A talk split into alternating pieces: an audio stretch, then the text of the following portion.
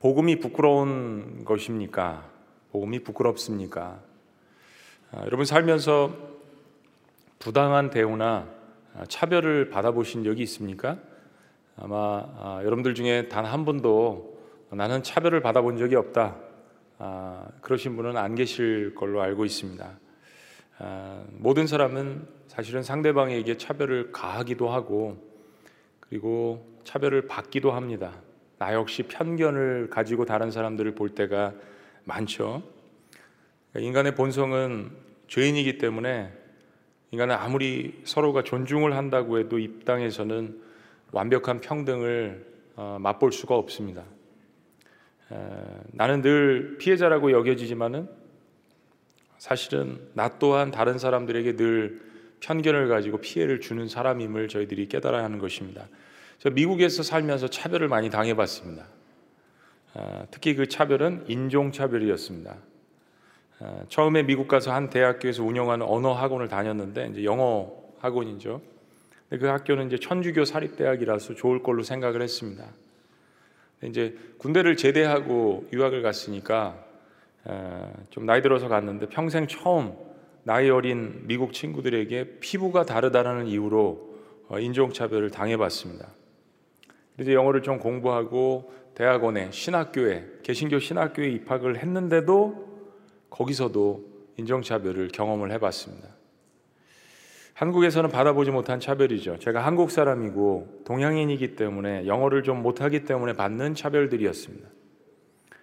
어, 백인에게도 그 차별을 받아봤고요.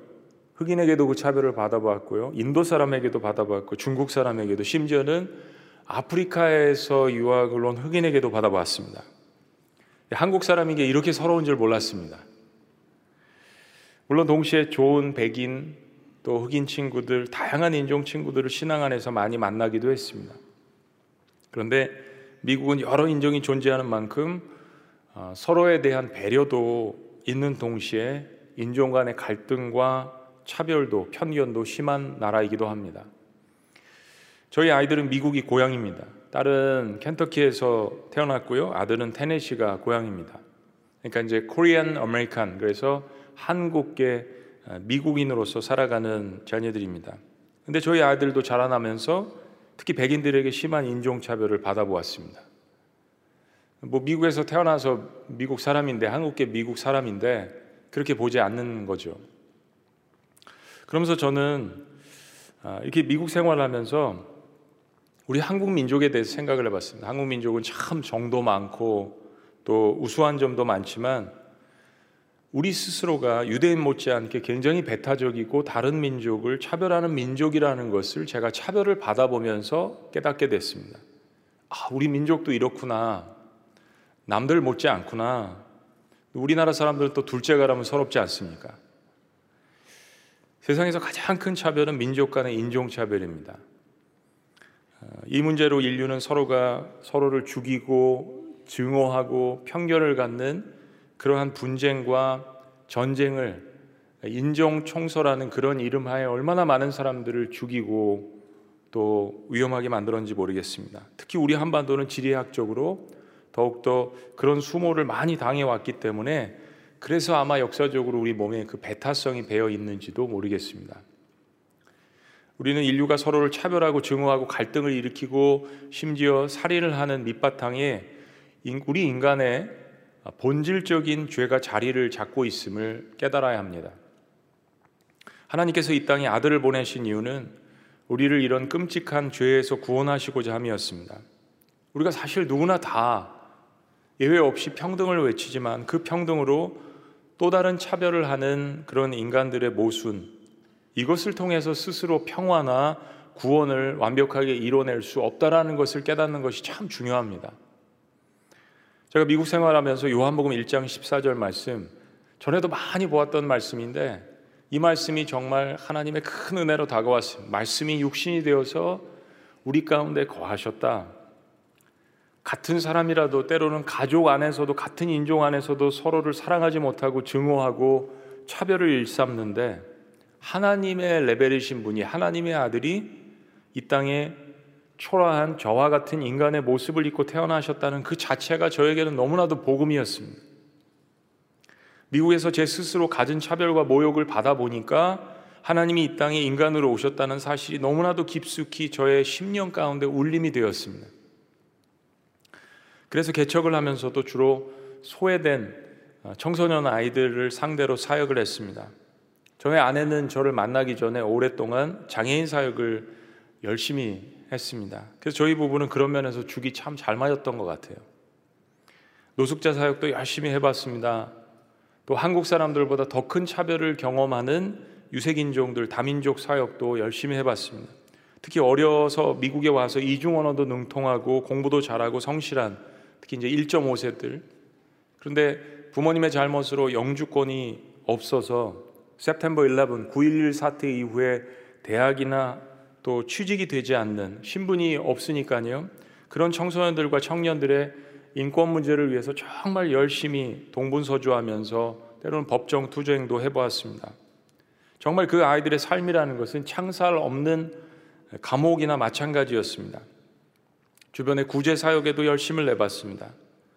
근데 제 스스로 경험을 그런 것들을 해보니까 소외된 사람들이 늘 마음에 걸리게 된 거예요. 제가 차별을 받아보고 또 어려운 위치에 가보니까요. 그런데 무엇보다도 가장 중요한 동기는 하나님께서 저 같은 인간을 위해서 예수님을 이 땅에 보내셔서 저의 삶의 자리까지 저의 죄의 자리까지, 저의 눈물의 자리까지 내려오신 그 하나님의 사랑, 그것이 가장 중요한 사역의 동기가 되었습니다.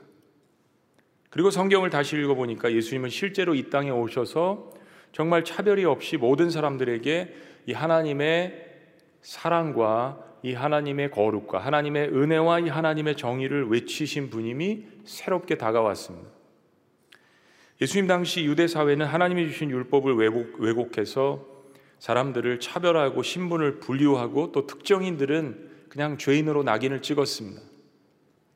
특별히 유대인들은 자신들만 하나님께 선택받은 그 존재라는 선민 사상 때문에 자신들과 피부 색깔과 문화와 인종이 다른 모든 민족들은 이방 민족이라고 생각하고 접촉하는 것조차 부정하게 율법으로 여겼습니다.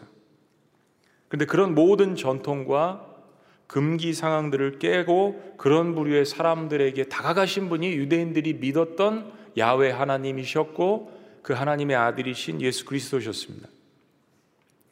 그리고 예수님은 그동안 유대인들이 지키고자 외쳤던 모든 율법을 완성하시는 하나님의 완벽한 사랑과 의로움이 되셨습니다.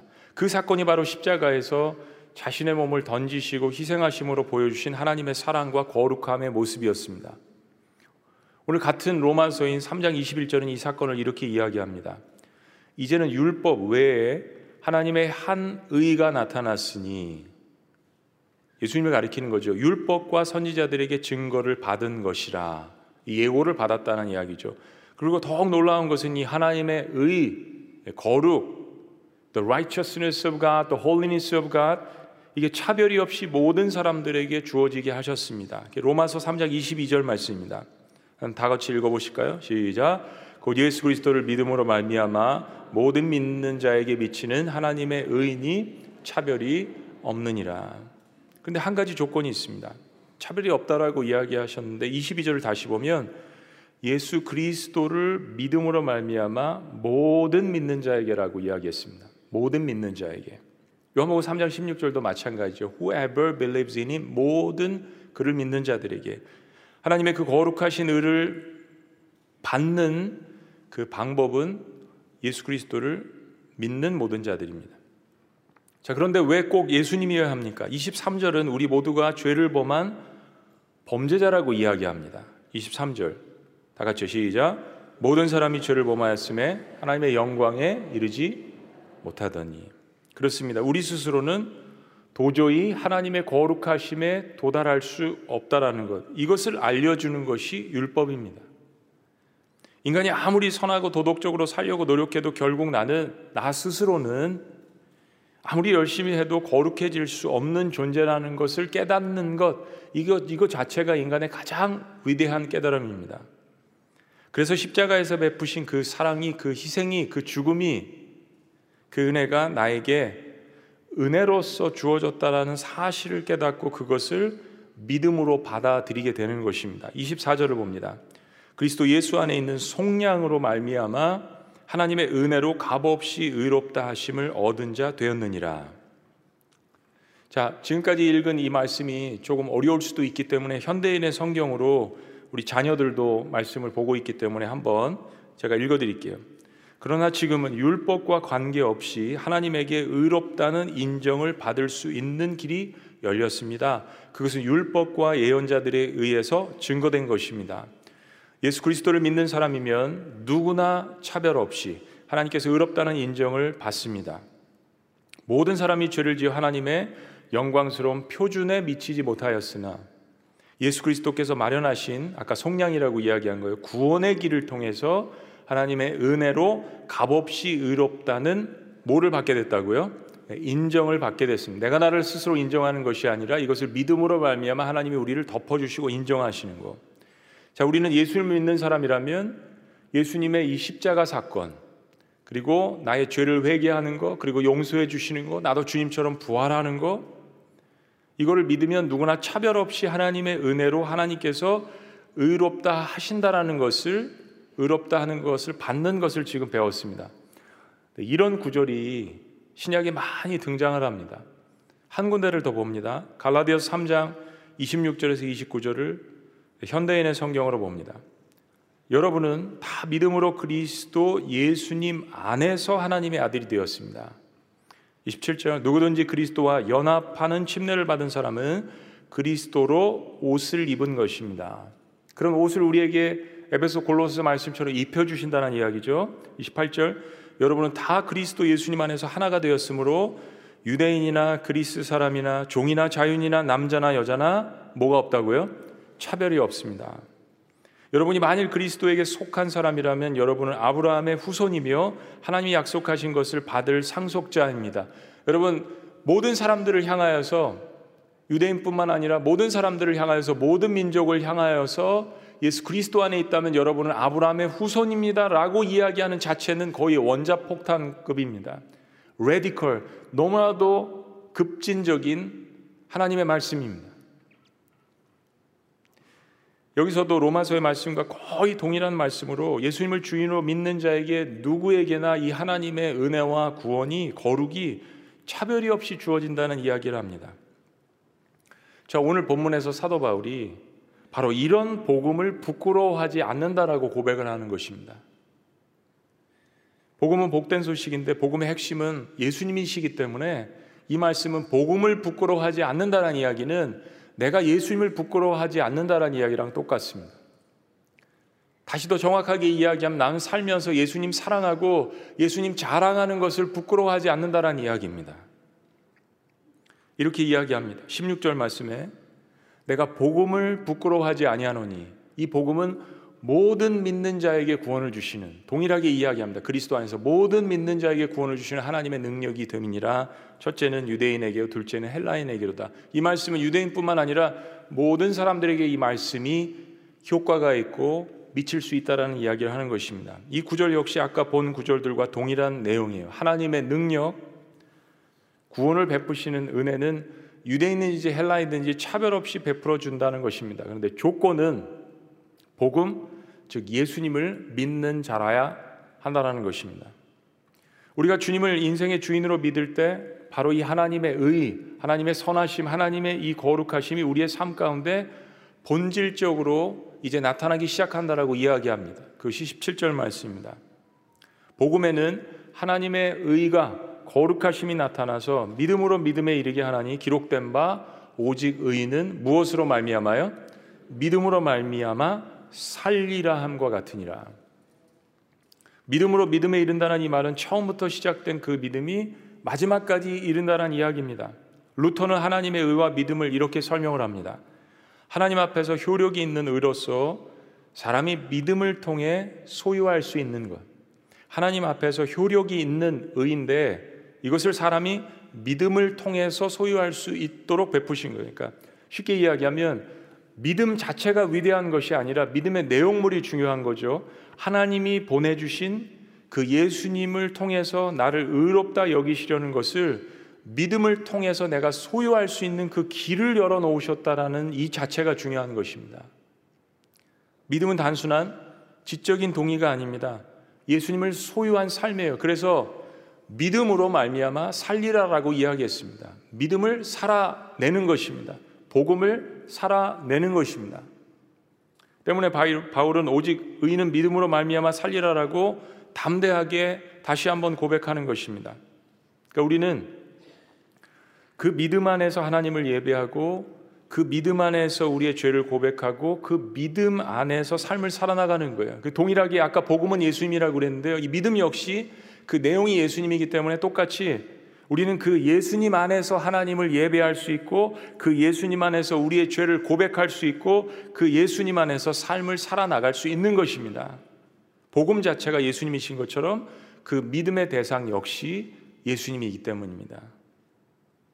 자, 그런데 복음의 능력을 선포한 바울이 이제 한 가지 다른 장면으로 우리를 인도합니다. 영화가 이제 1막 1장이 끝나고 1막 2장으로 나가는데 바로 하나님의 놀라운 이 구원의 진리를 방해하고 막는 죄들이 당시 로마의 사회에 널리 팽배해져 있음을 이야기합니다. 18절 말씀. 하나님의 진노가 불의로 진리를 막는 사람들의 모든 경건하지 않음과 불의에 대하여 하늘로부터 나타나나니 하나님께서 무엇인가 매우 진노하셨습니다. 불이라고 이야기합니다. 불경건이라고 이야기합니다. 구체적으로 어디서부터 이거 시작된 것입니까? 자, 21절 보면 하나님을 알되 하나님을 영화롭게도 아니하며 감사하지도 아니하며 오히려 그 생각이 허망하여지면 미련한 마음이 어두워졌나니 저희가 지금 예배 시리즈 한복판에서 이 말씀을 보고 있는데 이 말씀이 무엇을 이야기하는지 여러분 아마 감을 잡으셨을 거예요. 계속 봅니다. 22절. 스스로 지혜 있다 하나 어리석게 되어 썩어지지 아니하는 하나님의 영광을 썩어질 사람과 새와 짐승과 기어다니는 동물 모양의 우상으로 바꾸었느니라. 예배 관련된 거죠. 우상, 영광. 24절. 그러므로 하나님께서 그래서 하나님께서 그를, 그들을 마음의 정욕대로 더러움에 내어버려 두사 그들의 몸을 서로 욕되게 하게 하셨나니 하나님이 의도적으로 그렇게 하신 것이 아니라 그들의 죄에 어떤 결과가 나타났다는 거죠. 25절 이는 그들이 하나님을 하나님의 진리를 거짓 것으로 바꾸어서 피조물을 조물주보다 더 경배하고 섬김이라 주는 것 영원히 찬송할 이시로다 아멘. 나중에 다음 시리즈에 우리 가을에 이 말씀을 더욱더 구체적으로 볼 것입니다. 근데 이 말씀의 핵심은 바로 하나님의 존재를 알면서도 마땅히 돌려드려야 할 그 영광을 하나님 앞에 돌리지 않는 것 무엇입니까? 예배에 관한 것입니다. 인간의 모든 타락의 원인은 마땅히 돌려드려야 할 그 영광을 하나님 앞에 돌려드리지 않는 그 교만에서 기인된 것입니다. 에덴 동산의 범죄가 그런 것이죠.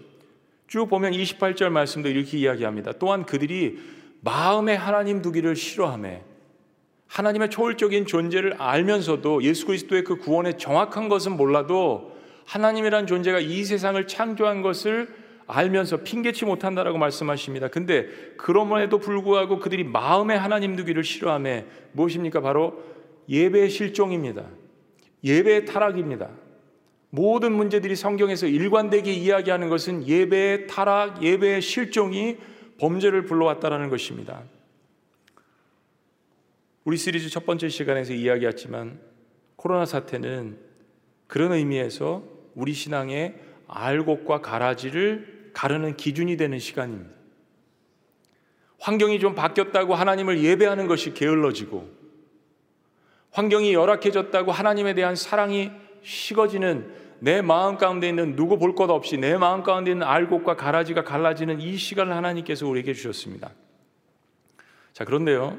다시 말씀으로 돌아가면 오늘 하나님의 진노하심의 결과, 즉 하나님을 알면서도 그들의 마음과 생각이 불의한 것에 빼앗겼을 때, 하나님을 예배하지 않고 탐욕에 불의한 것에 빼앗겼을 때 과연 어떤 결과가 나타났다라는 것입니까?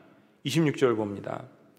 한번 따라해 보십니다. 이 때문에 이 결과를 이야기하는 거죠. 이런 일들 때문에 이 때문에 하나님께서 그들을 부끄러운 욕심에 내버려 두셨으니 24절 말씀을 다시 반복하면서요. 곧 그들의 여자들도 순리대로 쓸 것을 바꾸어 영리로 쓰며 네, 무슨 뜻입니까? 27절 그와 같이 남자들도 순리대로 여자 쓰기를 버리고 서로를 향하여 같은 이성을 향하여 음욕이 부릴 듯함에 남자가 남자와 더불어 부끄러운 일을 행하여 그들의 그릇 때문에 상당한 보응을 그들 자신이 받았느니라. 여러분 이 구절이 무엇을 이야기하는지 크게 해석을 하지 않더라도 여러분들은 다 아실 겁니다. 남자가 남자로 더불어서 무슨 부끄러운 일을 육신에 행했다는 겁니까? 여자가 여자로 더불어서 무슨 부끄러운 일을 했다는 겁니까? 근데 이야기는 하나님의 순리대로 하지 않았다는 이야기예요. 우리 인간이 하나님을 떠날 때 우리의 마음을 지배하는 것은 탐욕입니다. 물질적인 탐욕, 성욕에 대한 성욕에 대한 탐욕, lust. 이 탐욕은 하나님의 순리, 즉 하나님의 질서를 그 순리를 파괴하는 행위인 것을 먼저 깨달아야 합니다. 하나님께서 가장 먼저 인간에게 창조해 주신 질서는 남자와 여자가 이루는 가정입니다. 동성애는 그것을 파괴하는 행위입니다. 동성애자들은 대부분이 자신이 원래 태어날 때부터 동성애자로 태어났다라고 이야기합니다. 그러면서 자신을 그렇게 태어나게 한 하나님을 원망하고 성적 지향의 원인이 하나님께 있으므로 동성애는 죄가 아니라고 주장합니다. 근데 우리가 정말 하나님을 믿는다면 우리는 하나님께서 우리에게 오직 두 가지의 성, 우리 인류에게 두 가지의 성, 즉 남자와 여자만을 창조하셨다는 것을 깨달아야 합니다. 성경 어디에도 하나님께서 인류에게 제 3의 성을 창조하셨거나 같은 이성을 같은 동성을 사랑하고 결혼하는 것을 허락하셨다는 것을 이야기하지 않습니다. 하나님의 창조 질서는 우주의 근원을 상징하는 그 더스트, 그 흙을 취하셔서 생기를 불어넣으셔서 남자인 아담을 창조하시고 그리고 다음으로 서로 사랑하라고 아담의 갈비뼈를 취하셔서 그의 배필로 여자를 창조하신 것입니다. 그리고 그 둘이 야다 하나님과 관계할 정도의 그 친밀한 관계로서 그들이 영적으로 육신적으로 아주 친밀한 관계에서 한 몸이 되게 하시고 그들의 사랑의 열매로 자녀를 생산케 하시는 축복을 주신 것입니다. 우리 수요일 날 교회 비밀에 대해서 배우지만 이 교회 비밀을 부부의 비밀로 비교한 만큼 하나님께서는 이 부부의 관계를 예수님과 교회 비유하실 정도로 거룩하게 여기신다라는 것입니다. 하나님이 가장 이 땅에 거룩하게 여기셨던 것 첫 번째 공동체가 남자와 여자가 이룬 가정이었습니다. 그리고 하나님은 최초의 인간인 아담에게 그리고 하와에게 그리고 동물들에게도 생육하고 번성하여 땅에 충만하라는 종족 번식의 축복을 주셨습니다. 그래서 동성애와 동성결혼은 이런 하나님의 창조 질서를 정면으로 거역하는 행위입니다. 살인이나 거짓말이나 도둑질이나 간음도 다 같은 죄입니다. 십계명에서 이야기하듯이 다 같은 죄입니다. 다른 죄들은 죄가 아니라고 말하는 것이 아닙니다. 사실 사실 어느 인간도 저를 포함해서 여러분들도 서로를 향하여서 죄가 있다고 정죄할 수 없는 처지입니다. 성경 말씀처럼 우리는 모두가 다 죄인이기 때문입니다. 그러나 동성애 혹은 동성결혼 그리고 양성의 성전환 같은 행위들이 무서운 것은 지금까지 이야기한 하나님의 창조 질서를 정면으로 부인하고 있기 때문입니다. 여러분 모두가 아시듯이 2020년 지난 6월 29일 모 당에서 포괄적 차별 금지 법안 국회의원 10명의 동의로 발의가 되었습니다. 이것이 이제 상정이 되고 그리고 통과가 되면 그것이 법이 시행되어지는 것입니다. 그 전문은 이렇습니다. 헌법은 누구든지 성별, 종교 또는 사회적 신분에 의해서 정치적, 경제적, 사회적, 문화적 생활의 모든 영역에 있어서 차별을 받지 아니한다. 규정하고 있습니다. 그러나 많은 영역에서 차별이 여전히 발생하고 있고 차별 피해가 발생한 경우 적절한 구제 수단이 미비하며 피해자가 제대로 보호받지 못하고 있는 실정입니다. 이에 성별, 장애, 나이, 언어, 출신 국가, 출신 민족, 인종, 국적, 피부색, 출신 지역, 용모 등 신체 조건, 혼인 여부, 임신 또는 출산, 가족 및 가구의 형태와 상황, 종교. 잘 들으세요. 사상 또는 정치적 의견, 형의 효력이 실효된 전과 성적 지향, 성별, 정체성, 학력, 고용 형태, 병력 또는 건강 상태, 사회적 신분 등을 이유로 한 정치적, 경제적, 사회적, 문화적 생활의 모든 영역에서 합리적인 이유 없는 차별을 금지 예방하고 복합적으로 발생하는 차별을 효과적으로 다룰 수 있는 포괄적이고 실용성 있는 차별금지법을 제정함으로써 정치, 경제, 사회, 문화의 모든 영역에서 평등을 추구하는 헌법 이념을 실현하고 실효적인 차별 구제 수단들을 도입하여 차별 피해자의 다수인 사회적 약자에 대한 신속하고 실질적인 구제를 도모하고자 합니다. 이것이 전문입니다. 어, 저는 저희 한국 사회가 가지고 있는 여러 가지 차별과 또 편견과 때로 우리 한국 민족이 가지고 있는 배타성과 구조적 모순으로 고통받고 있는 사회적 약자들에 대해서 차별금지법의 공익적 취지는 적극적으로 동의합니다. 아마 여러분 모두도 다 그러실 것이에요. 설교한 것처럼 말씀드린 것처럼 우리가 믿는 하나님은 차별이 없는 모, 차별이 없이 모든 영혼들에게 다가가십니다. 예수님은 늘 낮은 자들에게 다가가셔서 먼저 그들에게 사역을 하셨습니다. 의심의 여지가 없습니다. 우리 지구촌 교회는 교회 내 초창기부터 사회복지부를 만들어서 장애인 부서도 있고요. 또한 탈북 사역도 있고요. 취약계층 사역들도 합니다. 그리고 정부 지자체와 연계한 12개 사회복지재단을 통해서 여러 소외된 계층들을 이미 오랫동안 섬기고 예수님의 사랑을 실천하고 있습니다. 오늘 광고 보신 것처럼 며칠 전에 저희 목회자들과 함께 우리나라 최고의 다문화 센터 상현에 있는 곳을 방문했습니다. 지구촌 교회는 예수 그리스도의 말씀에 입각해서 어떤 차별도 동의하지 않습니다. 그런데 포괄적 차별금지법이 담고 있는 몇 가지의 내용이 우리 그리스도인들에게 신앙이나 성경의 내용과 정면으로 반하는 내용들이 있기 때문에 염려하는 것입니다. 우려되는 몇 가지가 있지만 특별히 오늘 성적 지향과 성별 정체성에 대한 정의를 봅니다.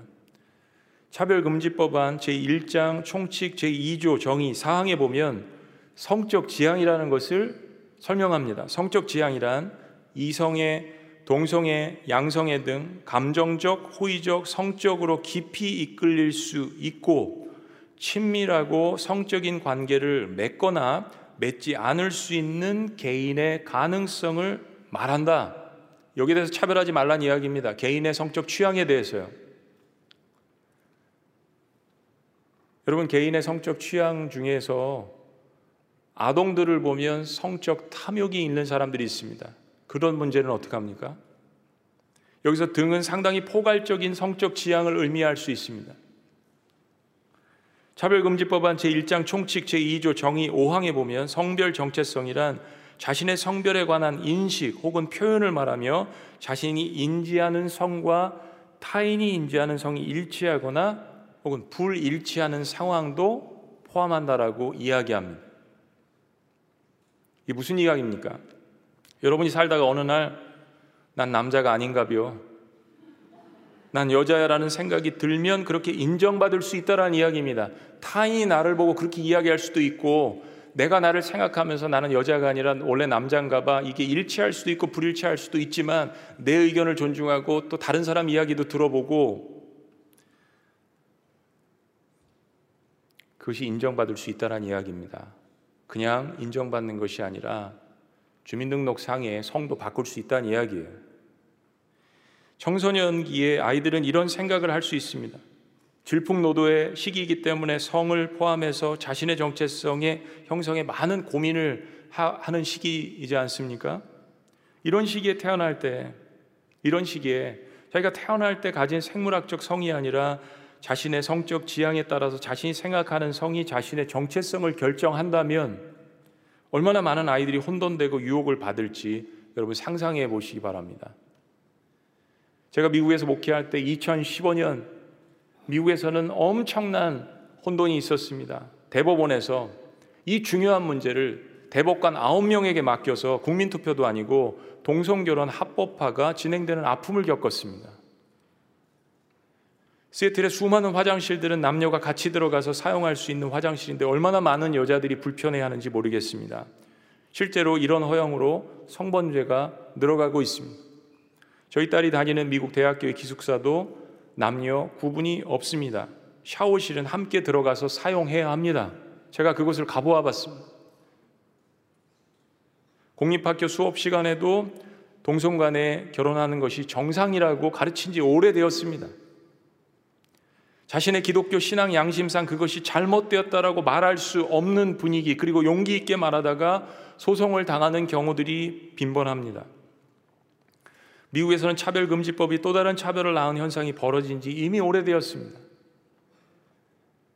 이번 발의 법안에는 차별이나 불이익 행위자, 차별 행위자에 대한 처벌 규정도 포함되어 있는데 차별 피해자의 진정으로 소송으로 인한 국가인권위원회의 시정명령을 이행하지 않을 시 3천만 원 이하의 이행 강제금을 부과받을 수 있습니다. 악의적 차별을 한 행위자의 피해자에게 손해 경우에는 손해액의 두 배에서 다섯 배를 배상해야 하고 신고자에게 해고, 진보, 징계, 퇴학 등의 불이하 조치를 한 경우에는 1년 이하의 징역, 천만 원 이하의 벌금이 부과됩니다. 이 법이 통과된다면 이미 유럽이나 북미에서 겪었듯이 우리 사회는 엄청난 큰 혼란을 겪게 될 것입니다. 특히 우리의 자녀들은 많은 혼돈과 유혹을 받게 될 것입니다. 차별금지법은 동성애를 인정하고 보호함으로써 오히려 그들이 죄를 뉘우치고 주님께 회개해서 구원을 받을 수 있는 기회를 빼앗아 가는 것입니다. 그것은 그들에게 또한 영적으로 역차별이 될 수 있는 것입니다. 사랑하는 여러분, 크리스찬들이 외쳐하는 진정한 의미의 차별 금지법은 인권 보호라는 미명 아래 벌어지고 있는 성소수자에 대한 차별을 금지하는 법이 아니라 어떠한 차별도 없이 모든 인간에게 동일하게 부어주시는 예수 그리스도의 진정한 구원을 외치는 것입니다. 예수 그리스도의 구원이 주시는 죄로부터의 진정한 자유와 기쁨과 영생을 통해서 진정한 인권을 보호받을 수 있도록 동성연애가 왜 죄인지 올바르게 말해 줘야 하는 것입니다. 그래서 그들이 동성애의 죄를 회개하고 주님께로 돌아올 수 있도록 복음을 외치는 것입니다. 이 땅에 존재하는 인간은 딱 두 부류의 인간뿐인 것을 다시 한번 우리는 깨닫습니다. 회개한 죄인과 아직 회개하지 않은 죄인뿐입니다. 때문에 우리도 회개한 죄인이라는 사실을 잊지 말고 그런 사람들에게 다가갈 때 사랑과 진실함으로 외쳐야 하는 것입니다. 여러분 성경만큼 인간의 기본 권리에 대해서 강조하는 책도 없습니다. 성경만큼 차별하지 않고 하나님의 은혜를 강조하는 책도 없습니다. 예수님의 사역은 모든 부류의 사람들에게 다가가셨습니다. 복음은 모든 사람들을 차별하지 않습니다. 우리의 문제는 이런 복음을 내가 스스로 부끄러워하지 않고 사랑으로서 은혜로서 눈물로서 외치며 살아내고 있는가 하는 것입니다. 복음을 부끄러워하는 예배자가 아니라 복음에 부끄럽지 않은 예배자가 되어야 하는 것입니다. 복음이 정말 이렇다라는 것을 보여주고 복음을 살아내는 그리스도인들이 많아져야 아직 회개하는 죄, 회개하지 않은 죄인들이 그 말씀에 감동을 받고 돌아오는 것이 아닙니까? 성경적 가치관을 가진 기독교인들은 기독교의 진리를 담대히 외침과 동시에 우리 사회에 불합리한 차별이 일어나는 것은 어디든지 달려가서 예수 그리스도의 이웃 사랑의 명령을 사역으로 일하고 차별 때문에 고통받고 눈물 흘리는 사람들을 보호하도록 노력해야 할 것입니다. 동성애자들의 인권은 당연히 존중돼야 합니다. 직장에서도 차별이 없어야 합니다. 가정에서도 차별이 없어야 합니다. 동성애자 이전에 사람이기 때문입니다. 우리의 가족일 수 있기 때문입니다. 그리스도인들은 이 균형을 잃어버려서는 안 됩니다. 그러나 거짓말이 죄라고 이야기하는 것처럼 동성애도 죄라고 또한 사랑 안에서 말할 수 있어야 하는 것입니다. 우리는 오늘 하나님은 그의 아들을 믿는 자는 누구든지 죄를 용서하시고 구원하실 수 있음을 보았습니다. 여러분 가운데에도 동성애자이거나 그런 성적 성향을 느끼지만 신앙 가운데서 그것을 극복하려고 고민하고 눈물로써 애쓰시는 분들이 있을 수 있습니다. 제가 목회하면서 제 주변에도 목회자 가운데 혹은 성도들 가운데 그런 분들이 계셔서 상담도 하고 기도한 적도 있습니다. 함께 고민을 털어놓고 서로 눈물로써 기도하셔야 합니다. 우리의 자녀들 가운데, 우리의 청년들 가운데도 있을 수 있기 때문입니다. 여러분 그렇다면 우리 교회와 그리스도인들이 교회 밖에 그런 사람들이 있다면 교회 안에 그런 사람들이 있다면 우리는 친구가 되어 줄 수 있습니까? 친구가 되어 줄 준비가 우리의 마음 가운데 열려져 있었습니까? 형제님, 자매님, 저도 죄인입니다. 저도 말할 수 없는 죄인입니다. 아니, 오히려 더 대역 죄인입니다. 그러나 제가 받은 예수 그리스도의 사랑과 용서를 전해 드리기를 원합니다. 당신도 의인으로서 살아갈 수 있는 방법이 있습니다라고 자신의 삶을 간증할 수 있는 그러한 복음을 외칠 수 있는 사랑으로 외칠 수 있는 담대함이 우리 안에 열려져 있습니까? 그런 사람들을 친구로 예수님처럼 받아들일 수 있겠느냐는 이야기입니다. 여러분 분명히 다시 한번 말씀드리지만 교회는 동성애 차별금지법 낙태에 대해서 성경적으로 분명히 반대합니다. 그러나 동시에 이것을 외칠 때 나의 정의를 의를 드러내기 위함이 아니라 나의 기득권을 유지하기 위함이 아니라 그리고 정죄하는 자세로 이야기하는 것이 아니라 예수 그리스도께서 보여주신 그 말씀이 육신이 되는 그러한 겸허한 자세로 이것을 외치시기를 주의 이름으로 축복합니다. 만약에 정죄하는 자세로 나는 의인이고 당신은 죄인이라는 자세로 이것을 외친다면 어느 누구도 사람을 변화시킬 수 없습니다.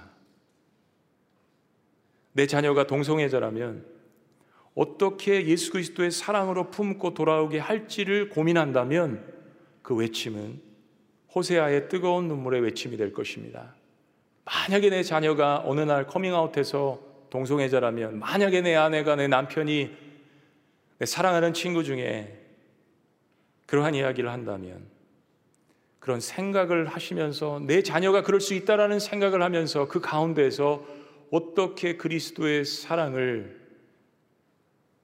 정죄하지 않고 죄를 죄라고 내 삶 가운데 경험한 것을 이야기하면서 구원할 수 있는지 그것이 우리 고민이 되어야 할 것입니다.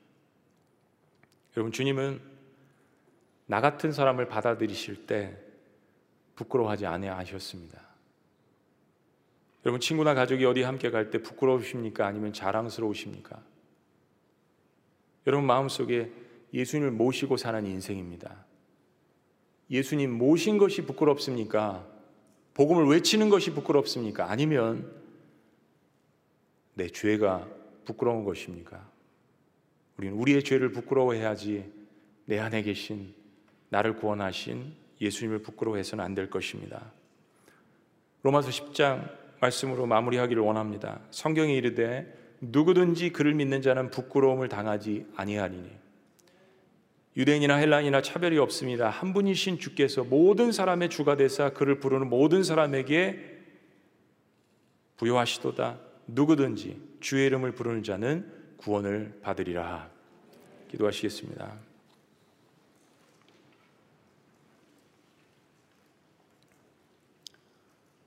그렇습니다. 우리는 복음을 부끄러워하지 말고 나의 죄를 부끄러워할 줄 알아야 합니다. 내가 복음을 부끄러워하지 아니하노니 이 복음은 모든 믿는 자들에게 구원을 주시는 하나님의 능력이 됨이라. 하나님은 오늘 이 말씀을 통해서 두 가지의 균형을 우리에게 주셨습니다. 우리에게 있는 죄를 먼저 주님 앞에 회개하고 우리 자신을 먼저 스스로 주님 앞으로 가져가는 것 그것이 믿음의 첫 출발입니다. 그리고 우리 안에 있는 혹은 우리 가정 안에 있는 우리 공동체 안에 있는 죄들을 주님 앞에 고백하며 나 역시 하나님의 거룩한 영광에 도달할 수 없는 죄인이라는 사실을 경험하게 고백하는 것입니다. 그리고 주님께서 말씀하신 이 복음의 위대한 사명을 가지고 말씀을 살아내고 말씀을 외치는 것 형제님 자매님 내가 눈물로써 형제 자매를 위해서 기도하는데 그것은 죄입니다. 하나님께서 당신을 사랑하시지만 죄의 회개가 있어야 합니다라고 외칠 수 있는 담대함과 그리고 그 복음의 능력과 복음의 깊이와 복음의 기, 넓이가 그 복음의 엄청난 축복과 능력이 어떤 것인지를 통하여서 나와 같은 죄인들이 굴복하며 주님께로 돌아오는 것을 보는 것 그것이 우리가 회개해야 할 부끄럽지 않은 복음의 균형인 것을 우리 모두가 회복할 수 있도록 주님 우리에게 함께하여 주시옵소서. 살아계신 하나님 우리의 자녀들 중에 혹은 우리의 가족들 중에 우리의 친척들 중에 우리의 교우들 중에 이러한 성적 지향과 정체성의 문제로 고민하고 방황하고 또한 죄 가운데 있는 사람들이 있습니까? 주님 이것을 드러낼 수 없는 교회 공동체라면 하나님 우리를 용서하여 주시옵소서. 예수님께서 우리에게 어떻게 행하셨는지를 기억할 수 있는 우리의 모습이 될 수 있도록 주님 우리를 불쌍히 여겨 주시고 우리를 긍휼히 여겨 주시옵소서. 그와 동시에 내가 여전히 부족하고 나도 죄인임을 깨닫지만 회개한 죄인으로서 회개하지 않은 죄인들에게 다가가서 그들에게 어떻게 주님께서 나를 용서하셨는지 고백하고 그들에게 다가갈 수 있는 우리 교회 공동체가 될 수 있도록 하나님 우리 그리스도인들을 하나님 이 사태 한복판에서 붙들어 주시옵소서. 주님 사랑으로 복음을 외칠 수 있도록 인도하여 주시옵소서.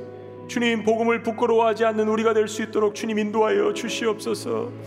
내 안에 계신 예수 그리스도를 품을 수 있도록 주여 인도하여 주시옵소서 주님 동성애자뿐만 아니라 모든 그리스도인들도 함께 이 회개에 참여하여 동시에 예수는 그리스도라고 우리 모두는 죄인이라고 외칠 수 있도록 주여 인도하여 주시옵소서.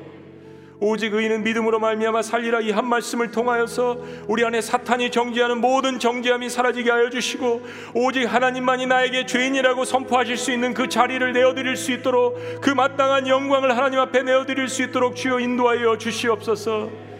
하나님 우리 동성애자들을 붙들어 주시고 저들 가운데 하나님의 사랑과 거룩을 깨닫게 하시는 놀라운 역사들이 기적처럼 있게 하여 주시옵소서. 우리로서는 할수 없습니다. 경제도 군사력도 정치도 문화도 할 수 없사오니 오직 하나님의 말씀이 하나님 그들의 심령 가운데 임할 수 있도록 역사하여 주시옵소서. 나를 죄인에서 의인되게 만드신 예수 그리스도의 보혈 예수 그리스도의 이름으로 감사하며 기도합나이다. 우리 자리에서 다 같이 일어나시겠습니다.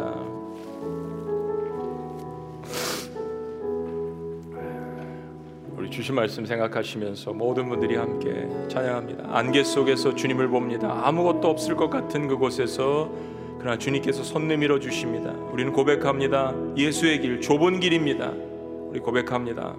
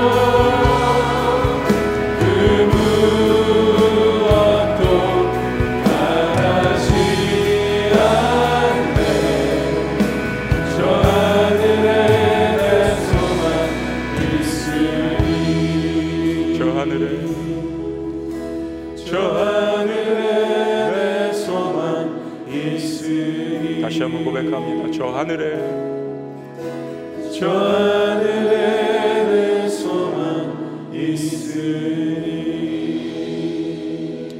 그렇습니다. 하나님. 이 땅에 차별을 없애시고자 우리의 죄악과 탐욕을 없애시고자 예수님께서 우리를 위해서 목숨을 내어 주신 건 너무나도 감사합니다.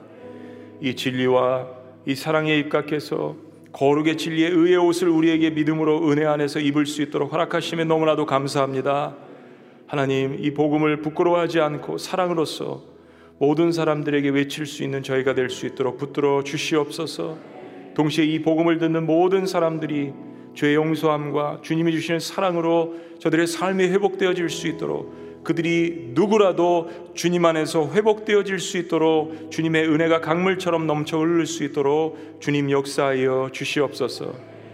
이젠 우리 주 예수 그리스도의 은혜와 하나님 아버지의 극진하신 사랑과 성령님의 감화 교통 역사하심이 복음을 부끄러워하지 않고 내 안에 있는 죄를 부끄러워하며 사랑으로서 이 복음을 담대히 외치며 주님 앞에 나아가는 모든 성도들의 위대한 고백 이외 그리고 그 용서함을 받을 회개하지 않은 죄인들 위해 지금부터 영원토록 함께 하실 것을 축원합나이다. 아멘.